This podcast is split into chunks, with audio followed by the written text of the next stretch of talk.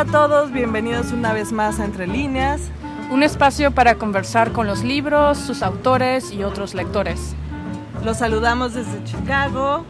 Yo me llamo Claudia Giribaldi. Y yo soy Elena Solotrov.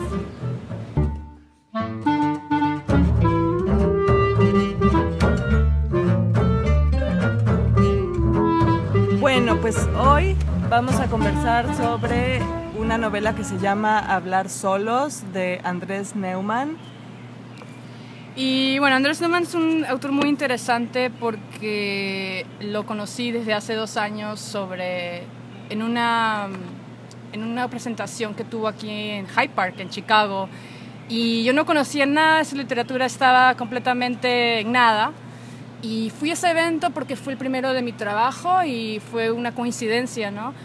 Llegué a la librería, se llama 57 Bookstore, algunos lo conocerán, en Hyde Park, es una, librería muy chévere porque traen a veces autores latinoamericanos y entre ellos fue Andrés, que traducieron su obra, no me acuerdo exactamente el libro ahorita en ese momento.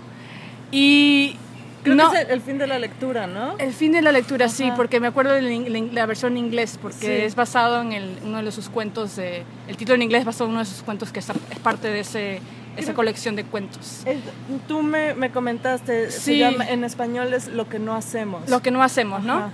Y bueno, él, muy interesante, porque Newman es un personaje... Eh, entre sí es una persona muy inteligente y ella también es una persona muy chistosa y es una simpaticísima, simpaticísima ¿no? Y la introducción él habla también el inglés eh, muy bien y cuando hice la introducción con todos los compañeros o toda la gente, todos los compañeros digo yo, la audiencia ¿no? Los, y las personas que estaban presentes, estaba viendo el estante de libros y conectaba palabras y con esas conexiones de palabras que reflejaban la parte de, del mar, el, lomo. el lomo del libro, ¿no? Eh, armó un, un, una especie de poesía, cuento, eh, no sé, una, una, cosa muy interesante sí. y lo salió muy chévere porque Ajá. sí tuvo una, conectó las palabras de una manera muy interesante. Es, es, se ve que es un, una, una mente súper ágil. Súper ágil y, y, está como creativo. constantemente pensando cuando hablas con él o le haces un comentario, una pregunta, haciendo las conexiones con las palabras, con las historias, con uh, experiencias o anécdotas que él haya tenido o haya, haya visto en libros uh -huh. o, o, otras personas o sus propias observaciones. Uh -huh. Y sí, en eso me entró la lectura de Newman con esa introducción. Y finalmente eh, llegué a leer El viajero del siglo por medio de el club de lectura de la UNAM que ofrecen acá en Chicago, que Elena lo facilita. Y fue muy interesante la manera en que él desarrolló ese libro y eso me sumergió más eh, en la lectura de Newman y sus personajes, su lenguaje y ya veremos más cuando hablemos sobre el libro que vamos a hablar hoy. Bueno, pues yo, yo tampoco lo, lo conocía, había escuchado eh, hablar de él mucho, era un nombre que empezaba a sonar eh, por todas partes, a, acá en Chicago y, y con, con, amigos en, en, México que hablaban de que lo estaban leyendo y que les gustaba mucho. Y, y finalmente en, en, el club de lectura lo, lo seleccionamos para leer El viajero del siglo y la verdad es que fue una gran aventura.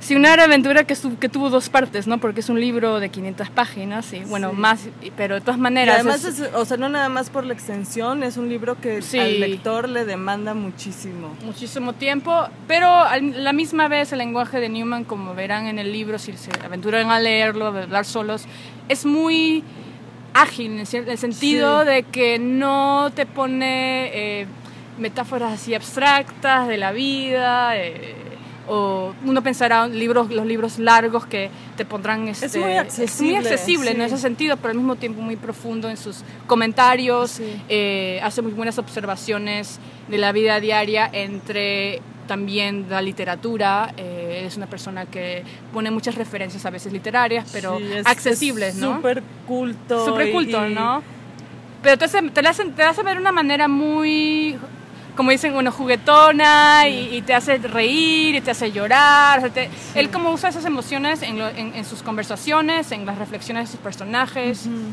y por ese medio hablar solos es es este, alcanza esa, esa parte, ¿no? La, los personajes, intentarlos, intentarlo entenderlos, entenderlos internamente en sus reflexiones, en sus diálogos consigo mismos, hablando solos, ¿no?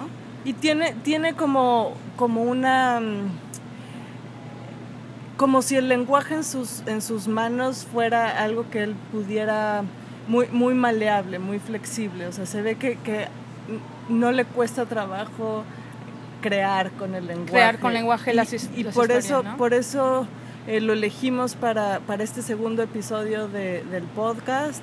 Y bueno, nosotras hemos disfrutado mucho eh, la lectura de este autor y, y, vamos a hablarles un poquito de, de quién es él y de su novela Hablar solos.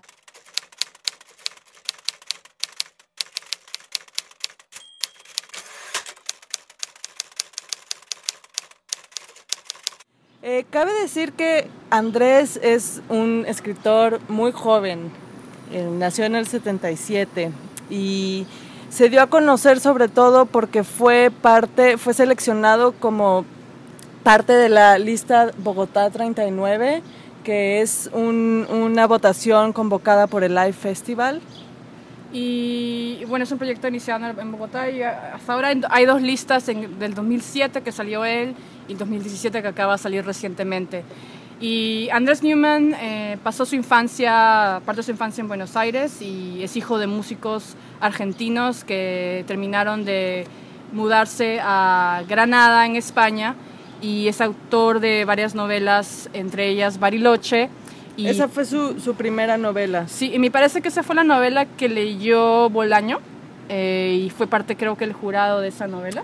Creo que sí, y algo que es importante es eh, Bolaño lo, lo, reconoce como uno de los de bueno hay una cita la, la voy a, a, leer es eh, dice tocado por la gracia ningún buen lector dejará de percibir en sus páginas algo que solo es dable encontrar en la alta literatura aquella que escriben los poetas verdaderos la literatura del siglo XXI pertenecerá a Neumann y a unos pocos de sus hermanos de sangre.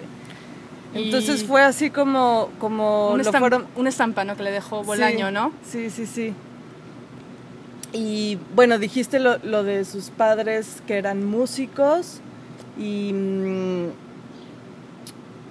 es, es bueno, volviendo a que es un escritor muy joven, ha escrito todo tipo de géneros y sus libros están traducidos a 23 idiomas. Impresionante. Impresionante el repertorio de, traducción, porque obviamente no hay muchos escritores que se traduzcan, ¿no? y, bueno, y una de las novelas que leímos también fue El viajero del siglo, que, fue que ganó el premio de Alfaguara en 2010. Eh, fue una novela muy que, que, realmente lo impulsó más a, a ser más popular entre las lecturas de muchos lectores eh, y obviamente como decía Elena él tiene eh, él escribe en diferentes géneros y tiene una página web cómo se cómo se llama Micro réplicas es, es un blog que, que también es uno de los blogs reconocidos como eh, los mejor, eh, considerado uno de los mejores blogs literarios en castellano según una encuesta de El Cultural. y en, esa, en ese blog eh, es, él escribe activamente micro relatos o micro frases que él, él, crea diariamente o semanalmente, qué sé yo, cuándo escribirá, pero es, es, él es muy constante y él es muy todavía continúa con muchos proyectos que, por ejemplo, el otro día yo compartí con Elena una historia que... ¿El del fusilado? El, fusilado, que es un cuento corto que... Disculpen por, la, por los sonidos de, de afuera que estamos acá ahorita hablando ya, afuera. Ya nos sacaron del café. nos sacaron del café. Entonces estamos del café, estamos aquí. Aquí en un, seguimos la conversación, pero estamos casi que en la calle. Estamos en la calle, ya nos sacan ya. Bueno, seguí, seguía eh, estaba contando sobre este cuento, El fusilado. y, él intenta ahora, está colaborando mucho en diferentes medios y está utilizando, eh, él narra en este medio, en el medio del video, y audio, eh, que enseña el, el audio de él leyendo su cuento del, del, ah, del, fusilado. Lo pueden encontrar en, en, YouTube, la verdad es que vale mucho la pena. Y vale mucho la pena. Son solamente cuatro minutos, como él tiene como esa, esas, le gusta mucho escribir cosas bien cortas a veces, o largas, ¿no? Sí, no. como veremos, ¿no? Es, es, bien interesante, es muy interesante porque él ha estudiado mucho y de hecho promueve mucho la, la escritura breve, tiene un libro de aforismos, este, y, estos, estos microcuentos que decía Claudia, y, pero al mismo tiempo escribió El viajero del siglo, que, es una novela al estilo de las novelas decimonónicas, largas y súper detalladas. Del siglo XIX, así, estilo así, Mario Vargas Llosa o Gabriel García Márquez, que también escribió algunas novelas largas, pero... Eh, es su lengua, el uso del lenguaje y cómo juega con el lenguaje en estos eh, textos cortos o cuentos cortos y hasta en hablar solos, porque cada capítulo a veces son tres páginas o cinco páginas, eh, es muy es, refleja mucho la, la, capacidad del pensamiento, cómo da de un, momento, de un, de un mundo a otro mundo eh, tan rápidamente, de un pensamiento a otro pensamiento tan rápidamente en un, en un texto pequeño y corto. Yo no sé si se ha descabellado decir lo que voy a decir. Qué descabellada que eres, Elena. Pero eh, Andrés, eh, bueno, leí en una entrevista que, le hace Julia Santibáñez del periódico La Razón, que él de, de chico jugaba mucho fútbol, que es, un apasionado del fútbol. Y, Otro futbolista. Y quería, quería ser este, futbolista profesional, pero se lastimó en un Al momento. estilo Bolaño, así, porque Bolaño le pasó lo mismo, pues, coincidentemente. Este, se lastimó las rodillas y, pues ya no pudo dedicarse a eso, pero este, domina las palabras casi como si fuera este un, balón, ¿no? Como un juego, ¿no? Sí, y, y, da esos este como goles con tiene unas frases de repente que, que no sé, que te, que te mueven muchísimo. Y... ¿Quisieras leer alguna frasecita de alguno de sus libros rápidamente? Pues a ver, déjame buscarla. Bueno, este cuento se llama Estar descalzo, está en, en, el libro de relatos o cuentos cortos, El fin de la lectura, y dice así, Estar descalzo. Cuando supe que quería ser mortal como mi padre, como aquellos zapatos negros en una bolsa de plástico, como el balde con agua donde entraba y salía la fregona que restregaba el piso del hospital, yo tenía 20 años. Era joven, viejísimo.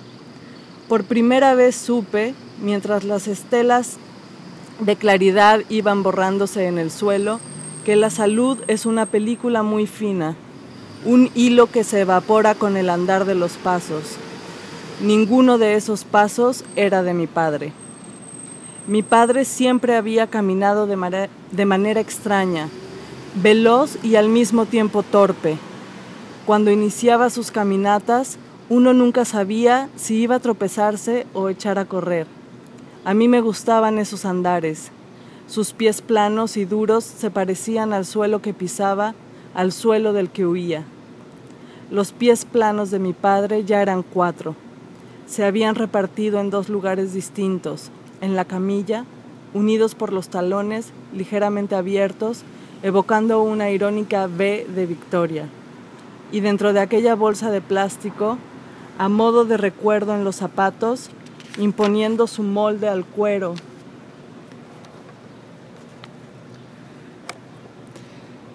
La enfermera me la entregó como se entregan unos desperdicios. Yo miré las baldosas, su tablero cambiante. Me quedé sentado ahí, frente a las puertas del quirófano, esperando noticias o temiendo las noticias, hasta que saqué los zapatos de mi padre. Me levanté y los puse en el centro del pasillo, como un obstáculo o una frontera o un accidente geográfico. Los posé cuidadosamente, procurando no alterar sus bultos originales. La protuberancia de los huesos, su forma ausente. Al rato, la enfermera apareció a lo lejos. Atravesó el pasillo, eludió los pasos y siguió de largo. El suelo resplandecía. De pronto la limpieza me dio miedo. Me pareció una enfermedad, una impecable bacteria. Me agaché y avancé a gatas, sintiendo el roce, el daño en las rodillas. Volví a guardar los zapatos en la bolsa. Apreté el nudo lo más fuerte que pude. De tarde en tarde, en casa, me pruebo esos zapatos. Cada vez me quedan mejor. Wow.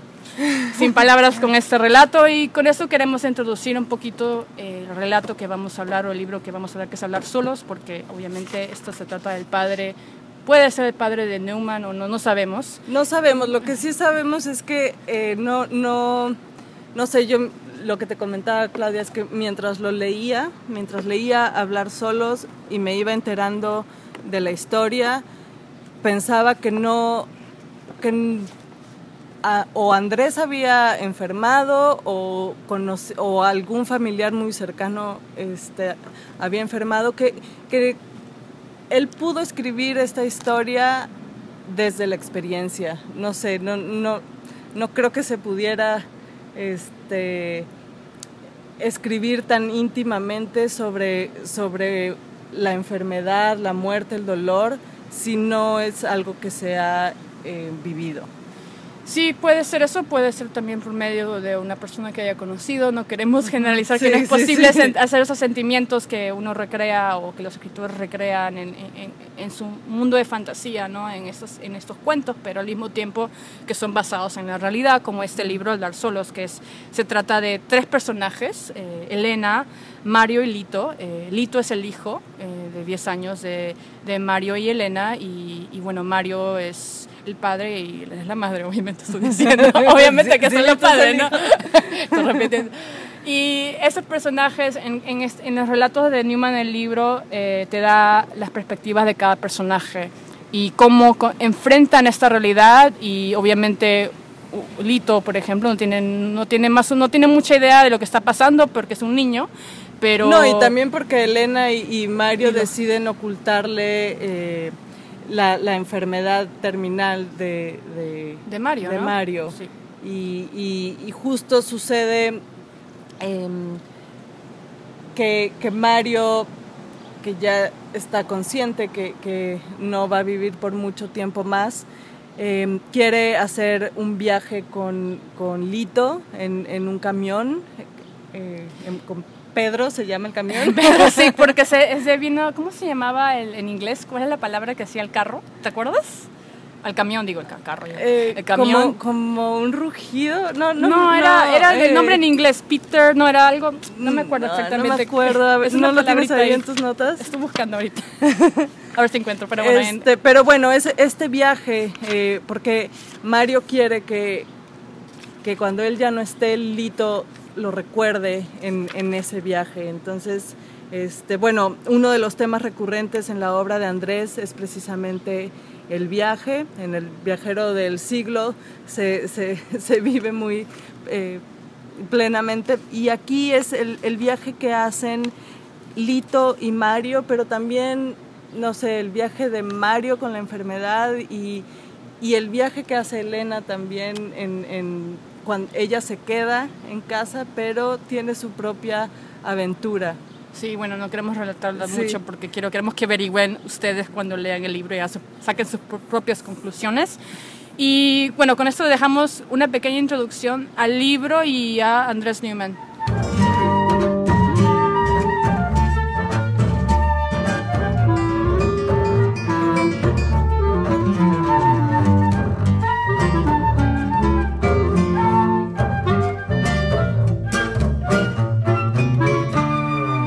Vamos a hablar de, del libro Hablar Solos y las impresiones que nos causó y un poquito eh, el marco del libro y cómo, ah, cuáles son los temas y que tocó. Yo quería retomar lo que dijiste, eh, bueno, es, es, la historia de estos tres personajes, eh, cada uno desde su perspectiva, pero a mí algo que me gustó mucho es que es, bueno, el título es Hablar Solos y es la manera de cada uno de hablar solos. Y Elena, por ejemplo, es eh, una lectora. Eh, es una maestra, ¿no?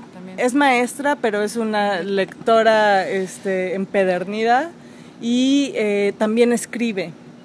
Y bueno, ella escribe como, como lleva su diario del proceso en el que está y también al final, cuando Mario eh, muere, ella le escribe a Mario, como a ese Mario que ya no está, pero eh, escribir es su manera de, expresarse, ¿no? De relacionarse con, él. Y Mario, a su vez, le graba a, a Lito. Sí, ciertas Sí, claro, le graba. No, no vamos a decir exactamente dónde, en qué parte. Pero, pero la, la, voz de Mario es a través de, de, esas grabaciones. Entonces, Elena escribe, Mario graba y Lito nos va narrando lo, que, va, ocurriendo en el presente mismo, ¿no? Como un niño que, que, descubre el mundo. Descubre el mundo, ¿no? Y el viaje, es, es, es muy simpático. No sé, una idea descabellada ¿Otra vez? descabellado. ¿Será que, porque cuando yo leo a Elena, por ejemplo, el personaje, yo, yo pienso un poco a Neumann, como que la voz de Neumann está reflejada en Elena un poco porque obviamente conecta la literatura y conecta la literatura con la vida. Y, qué sorprendente que, sorprendente, ¿no? Neumann, eh, siendo tan joven, siendo hombre, pueda eh, darle eh, la vida a un personaje femenino de esa manera con el que uno se puede identificar tan, tan vivamente. Este, a mí eso me parece, o sea, me, me, pasó en El Viajero del Siglo con, con los personajes. ¿Cómo se llama Sophie, no? Con Sophie y ahora con, con Elena, bueno, y además yo me llamo Elena. aparte de eso, aparte de la tocaya, ¿no? Alucinaba ahí mientras leía. Sí. sí. entonces me pareció eh, esa, esa que me acabo de dar cuenta en este momento por, pensando en las conexiones que siempre hace Newman con las conexiones de las cosas de la vida y la literatura, que Lena, yo pienso que en cierta forma, aparte del Lito, que el Lito eh, puede ser también eh, por medio de su propia niñez como niño, refleja esa, esa, esa vida, ¿no? lo que pasó, la enfermedad.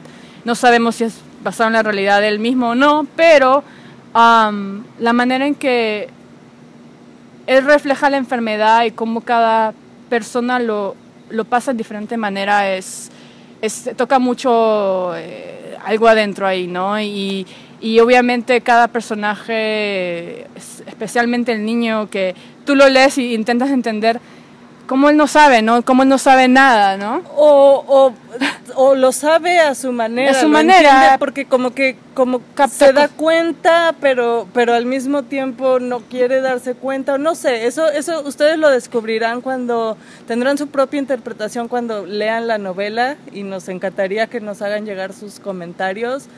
Pero, pero bueno, como desde su perspectiva de niño, eh, con esa imaginación este, tan viva y, tan honesta, ¿no? Porque cuando habla de la, la Coca-Cola, cuando habla de, me acuerdo mucho que sí, fue, este, este bar huele feo, es feo y entro aquí y tomo la Coca-Cola.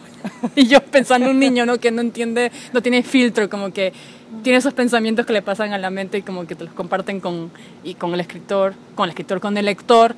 Y, y, sí, o lo dice el papá también, dice que me quiero ir, como que la manera en que él tan inmediata. Tan inmediata, ¿no? Y, y, usando el lenguaje, haciendo esas distinciones de las voces, eh, dándonos a entender quién es Mario, quién es Elena y quién es Lito. Por Algo que me gustó mucho de, Lito y, creo que refleja ahí mucho el juego de, Andrés con el lenguaje es los juegos que va, que va creando Lito en, durante el viaje, como por ejemplo dice que, que hay una relación entre lo que él piensa y cuando cambia el paisaje. Yo no me acuerdo exactamente, cómo era, pero, pero... O los mensajes de texto que le mandaba la mamá. ¿Te acuerdas? Es increíble, eso es increíble. Que corta este las palabras y las letras y cómo juega con esa en ese mensaje como la generación como cambiante no porque la mamá y el medio el, medio, porque pone pone el, mensaje larguísimo detallado la con, mamá. con este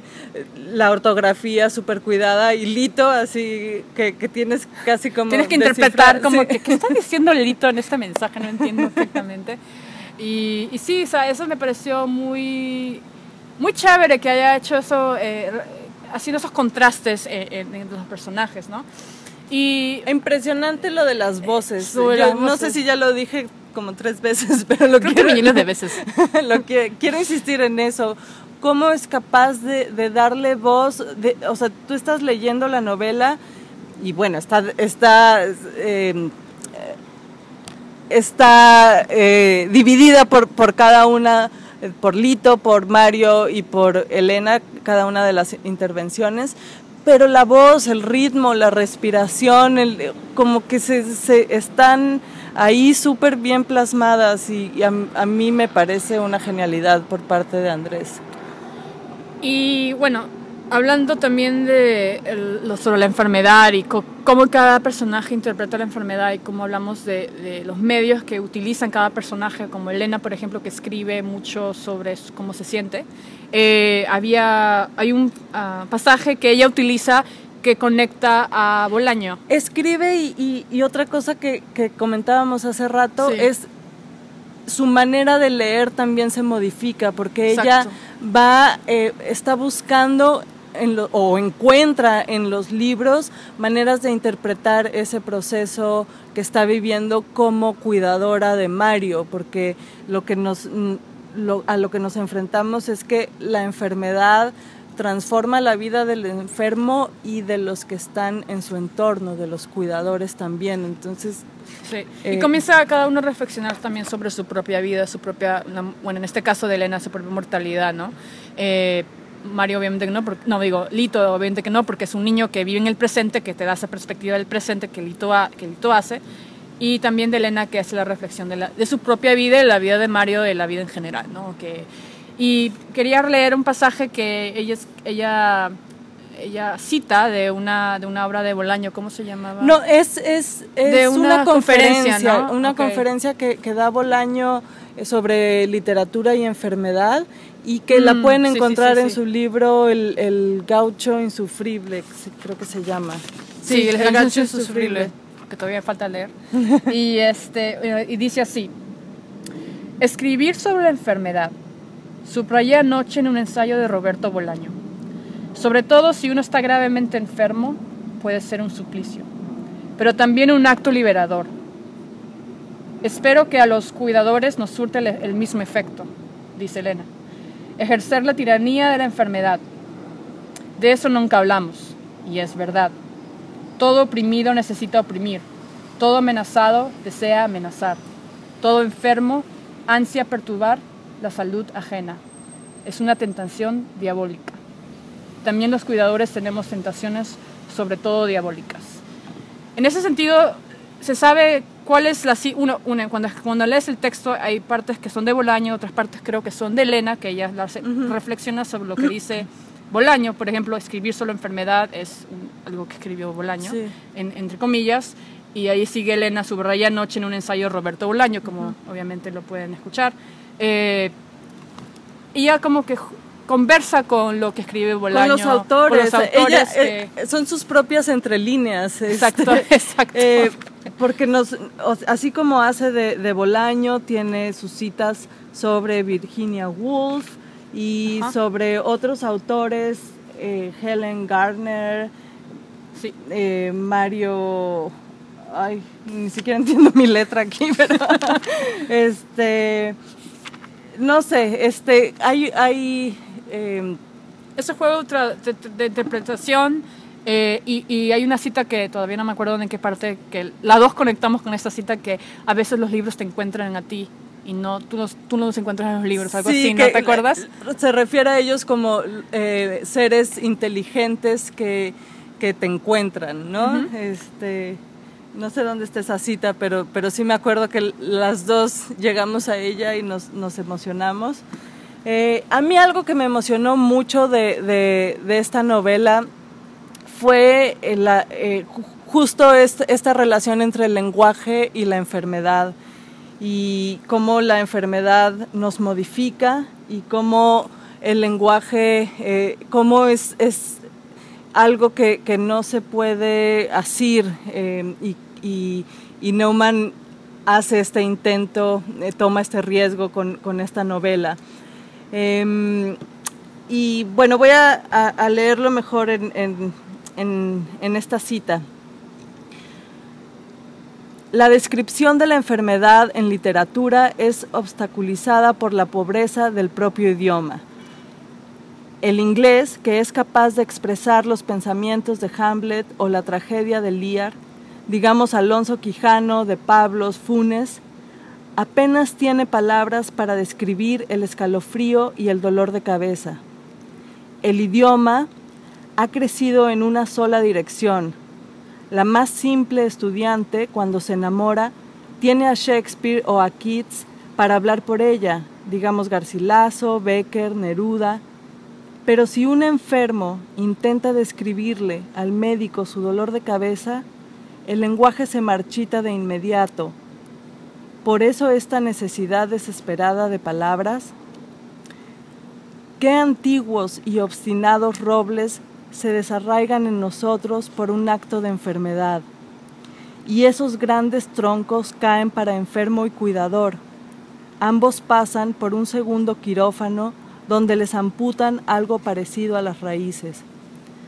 Cuando lo pensamos, resulta de veras extraño que la enfermedad no haya ocupado su lugar junto al amor y la guerra y los celos entre los temas principales de la literatura. O quizá no tan extraño, ¿quién quiere encender un fuego con la leña de su propio árbol?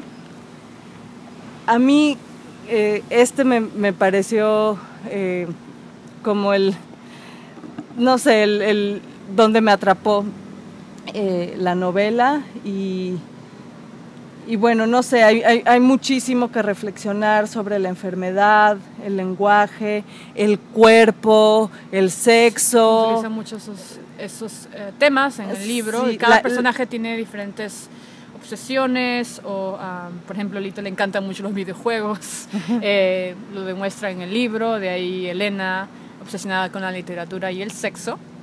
Y Mario, bueno, Mario está en un punto de que no puede realmente pensar mucho en lo que él interiormente necesita, pero tiene que regresar, o ¿no? Sí, o sí, eh, eh. necesita, pero reflexiona en su vida, ¿no? Cómo era él y cómo dejar un recuerdo a su hijo de una manera eh, que él pueda recordar de una manera positiva, ¿no? Y, que siga adelante, ¿no? Y siga adelante con ese y recuerdo de su padre. Es bien interesante porque él es consciente de su mortalidad y, bueno, uno se supone que cuando nos morimos ya hasta ahí llegamos, ¿no?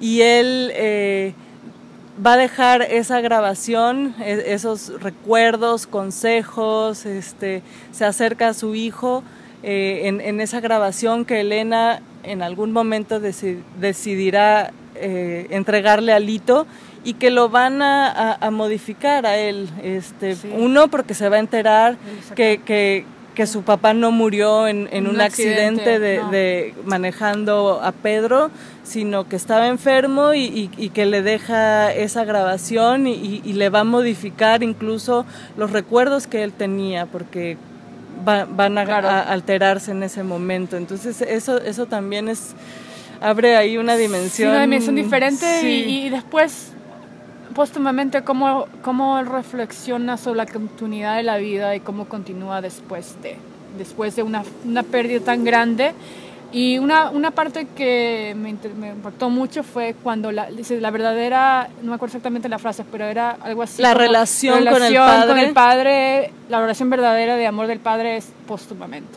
O sea, después de que pierdas, es como si como una persona aprecia más lo que perdemos, ¿no? Y es verdad, en cierto modo, ¿no? Que uno aprecia más las cosas cuando se pierden y, y bueno, este, ojalá que les guste este relato muy fuerte, muy emotivo, eh, eh, con muchas, muchos temas que no se hablan muy, muy, diariamente, que no son muy tocados. Pero que nos, que nos conciernen a todos, ¿no? El cuerpo, este, desde lo La más físico, este, y, también... La vida, ¿no? Sí. Em, nuestro nuestro estar en el mundo. A mí, a mí me llegó muchísimo, me hizo llorar mucho, este, me tocó temas este, muy íntimos y yo creo que, que, bueno, como dice en, la cita, ¿no? Es, es, junto al amor, junto a la muerte, la enfermedad es uno de los, de los grandes temas, el, cuerpo, el sexo y, a veces... Eh, es complicado hablar de ellos, pero, pero creo que intenta hablar solos es, una, una buena forma de entrar en, contacto con... Como uno habla solo, ¿no? Como uno habla solo con estos temas y cómo cada uno de nosotros lo hacemos en algún punto de nuestro día, nuestra vida, que tenemos que enfrentar y confrontar. Y, y con eso lo dejamos a ustedes. Eh, espero que les guste el libro y esta grabación. Y adiós, creo. Este, bueno, sí, eh, yo los invito a que, que, lean a Andrés Neumann, que, que se dejen encantar por su, su acto de nombrar, por, por la música de sus palabras, por, por su genialidad, por su creatividad y, y, pues, no sé. Su malabarismo, como estaba diciendo, ¿no? Como él puede usar diferentes medios eh, en, diferentes, en diferentes ocasiones, eh, poesía, como estaba contando, y esos textos, cómo te adentra en estos personajes, en su interior, en su mundo interior, y cómo confrontan estos, estas realidades humanas que, que son muy, muy reales, eh, realidades humanas muy reales, eh, y, y, preguntas muy difíciles de hacernos, en, sino que muchas veces no lo hacemos cuando cuando tomamos ese libro nos, nos, nos pone a pensar y, nos, nos, nos intenta reflexionar y este libro hace un buen trabajo en ese sentido. Y que no creen nada más que es eh, esta relación como con la enfermedad y, y, un, y el dolor. Tiene también humor. este... y, sí, tiene muchas cosas. Sí, sí, sí. Es, hablar, un, hace un libro corto puede dejarnos, nos deja hablar como mil horas, creo. Sí, sí, sí, la, la entrelínea se, se, se, va hasta el infinito. Este bueno, pues no sé, quizás dejarlos aquí. Espero que, que se adentren en, la lectura de este autor que, que promete muchísimo. Espero que, siga escribiendo. Pueden visitarlo en su blog Microréplicas. Y este, también eh, los invitamos a que nos visiten en la página de Facebook Entre Líneas. Entre líneas slash o diagonal, ¿cómo se como línea diagonal, ¿cómo se dice la entre líneas? Diagonal. Diagonal, ¿verdad? Diagonal entre líneas y en nuestro, nuestra página de SoundCloud, eh, entre líneas, si nos buscan en soundcloud.com, buscan entre líneas en el, en el buscador. Y próximamente en Twitter, también estamos en Instagram, pero bueno, ahí tratando de abarcar todas las, eh, las, redes sociales, las redes sociales por señales de humo también. Puede ser también.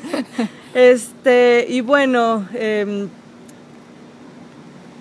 pues eso sería todo. Gracias por escucharnos y, los invitamos al siguiente episodio. Eh, quizás va a ser de una mujer mexicana, no les vamos a revelar. una, pero también formó parte de, la lista de Bogotá 39 y es una escritora joven también y, una gran, gran promesa. Este, yo solo quiero dar el, crédito eh, musical al grupo mexicano, cuatro para tango, eh, tango de, de, la frontera, que nos han compartido su, su música para, para um, animar, animar este, este, este podcast. que vamos a utilizarlo en, los próximos, también van a escuchar su música, de repente intercambiamos entre su música, pero vamos a usar este, esta canción. Eh, ¿Cómo se llama la canción? Se llama Chiquita la Mía. Ah, wow. Y este, este, esta...